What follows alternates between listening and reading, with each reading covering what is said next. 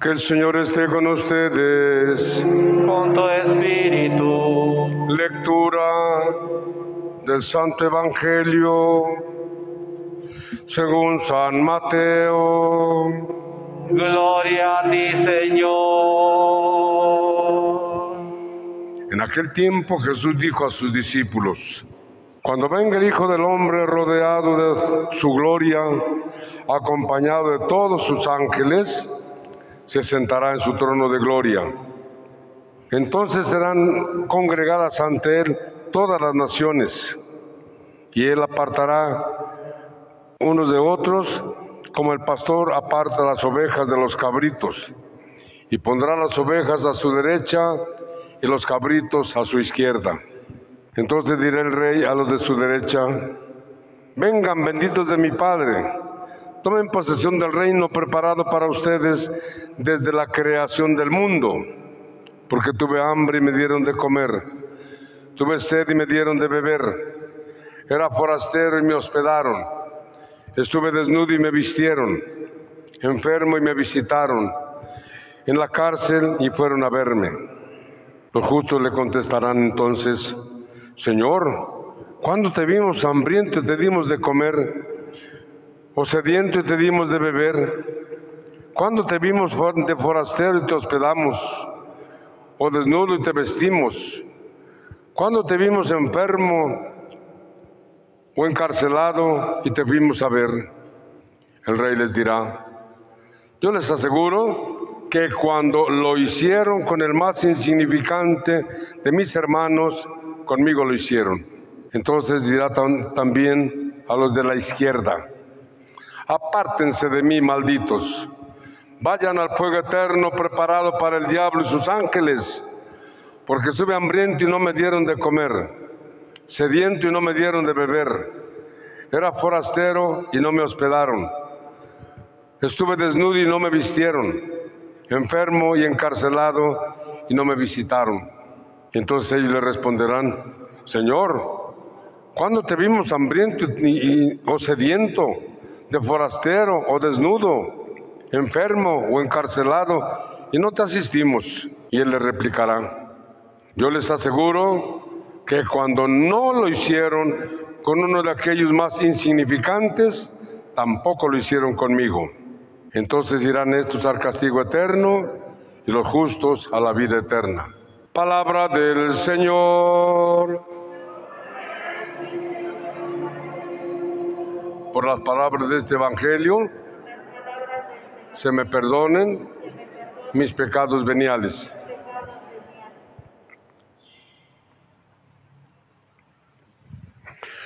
Tu palabra me da vida, confío en ti, Señor. Tu palabra es eterna, en ella esperaré.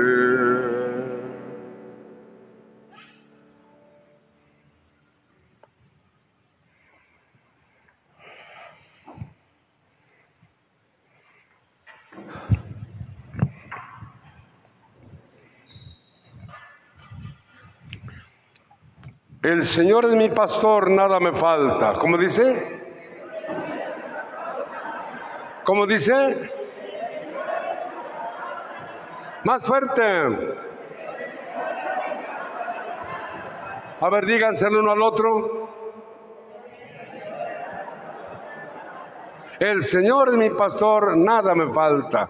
Fíjense que, que, qué seguridad, qué alegría del salmista. El Señor es mi pastor, nada me falta. Puede ser que el pastor llegue sin almorzar, pero luego, luego se preocupa de que almuercen sus, sus borreguitos. Y anda buscando, este, ya, ya checó a ver dónde hay agua, dónde hay buen pasto, dónde hay una buena sombra. Está todo al pendiente.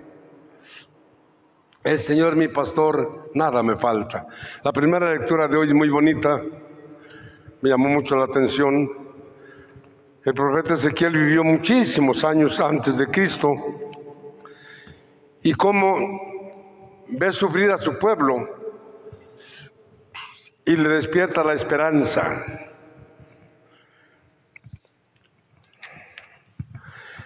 Esto dice el Señor, yo mismo iré a buscar a mis ovejas y velaré por ellas. Así como un pastor vela por su rebaño cuando las ovejas se encuentran dispersas, así velaré yo por mis ovejas e iré por ellas a todos los lugares por donde se dispersen, se dispersaron un día de niebla y de oscuridad. Los israelitas, pues como, como, como tú y como yo, bajadas y subidas, y cuando se alejaban de Dios, los pueblos circunvecinos se daban cuenta, decían, este es el momento, el Señor no está con ellos, órale, vamos. Y les dan, se los, los dominaban y se los llevaban al destierro. Allá en el destierro Dios despertaba a alguien, háblale a mi pueblo.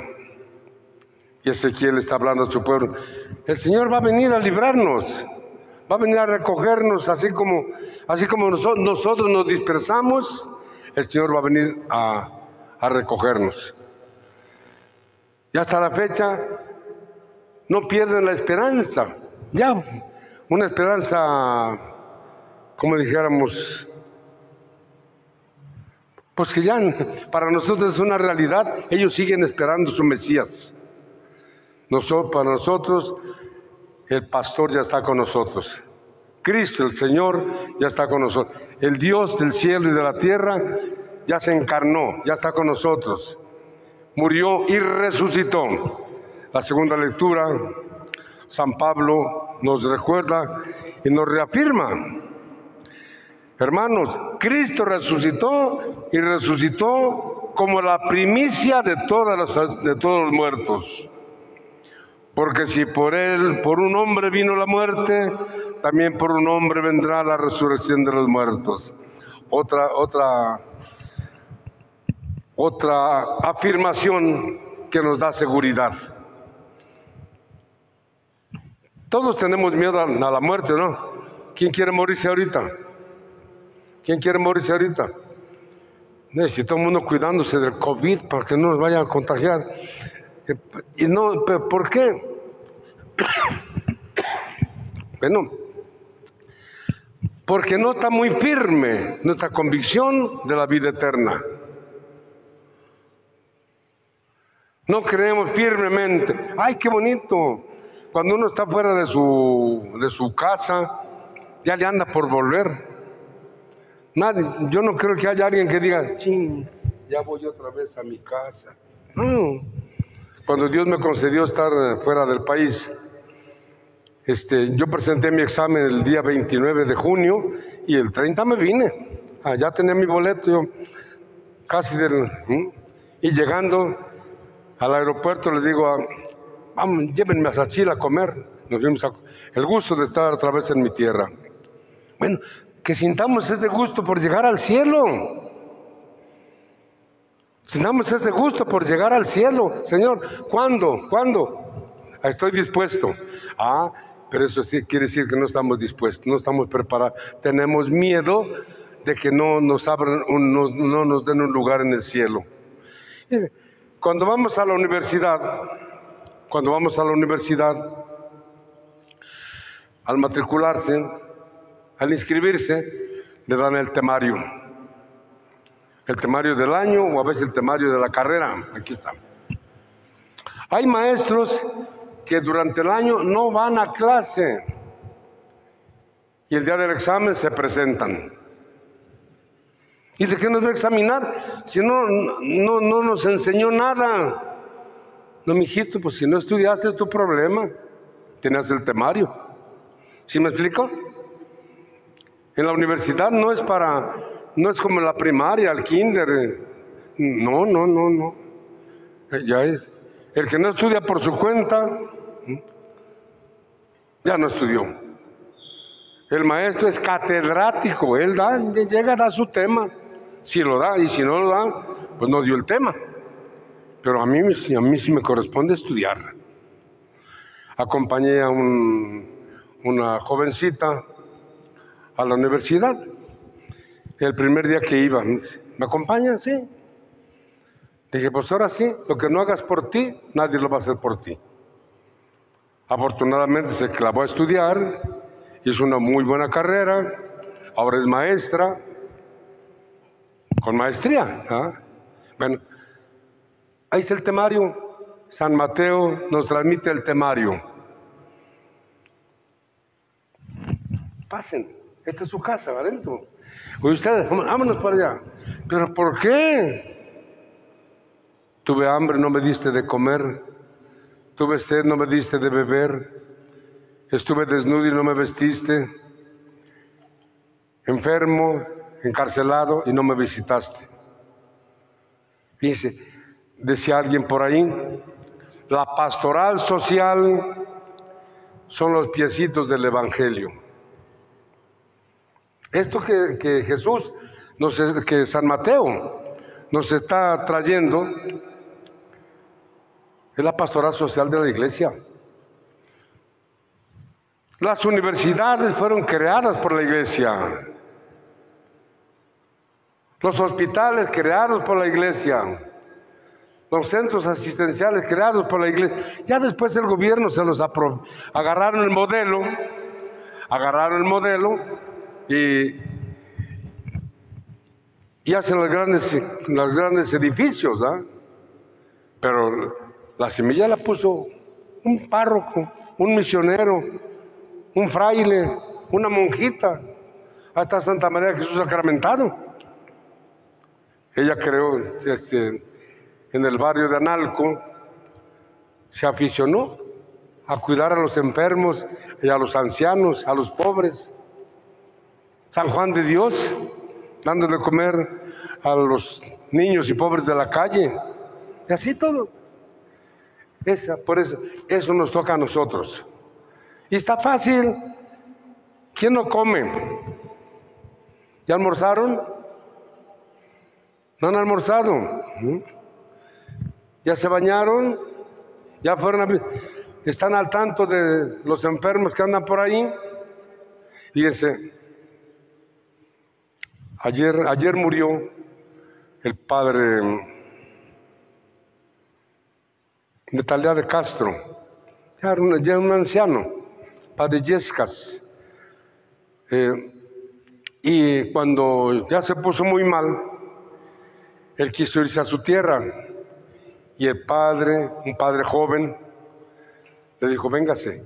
En el, él tiene su familia allá, pero dijo, no, véngase aquí. Y allí en el curato, ahí lo recibió, allí murió. Esa es la pastoral de la iglesia. Debemos estar al tanto. Si, si ahorita, dada la situación que estamos viviendo, esto, esto, esto es pastoral. ¿Qué significa para ti traer esto? Un estorbo. No. Si te cuidas, si te cuidas, me cuidas. Si me cuido, te cuido. Esto es para cuidarnos. ¿Por qué? Porque pues quiere decir que somos iguales, que nos podemos contagiar. Hagamos pastoral de la iglesia. Hagamos pastoral. Cuidémonos unos a otros. Estamos oyendo. Cristo quiere reinar a través de nosotros. Si nosotros no hacemos nuestra tarea, ¿dónde está el reino de Dios? Puro cuento. Si nosotros no, no vemos por los más necesitados, no. Y otra cosa, no desperdicien nada. Menos comida en su casa, no desperdicien. Ni tortillas, ni frijoles, ni pan, nada. Cómanse todo. No desperdicien. No desperdiciemos nada. ¿Cuánto tiempo va a durar esta situación? ¿Quién sabe? Pero a nosotros nos toca hacer pastoral social. ¿Sí me explico? Pues que Cristo Rey reine en tu casa, reine en tu corazón, reine en tu mente, reine en todas partes. Que nuestra Madre Santísima nos acompañe y que la Eucaristía sea siempre para ustedes, para mí, fuente de vida. Vamos a pedírselo.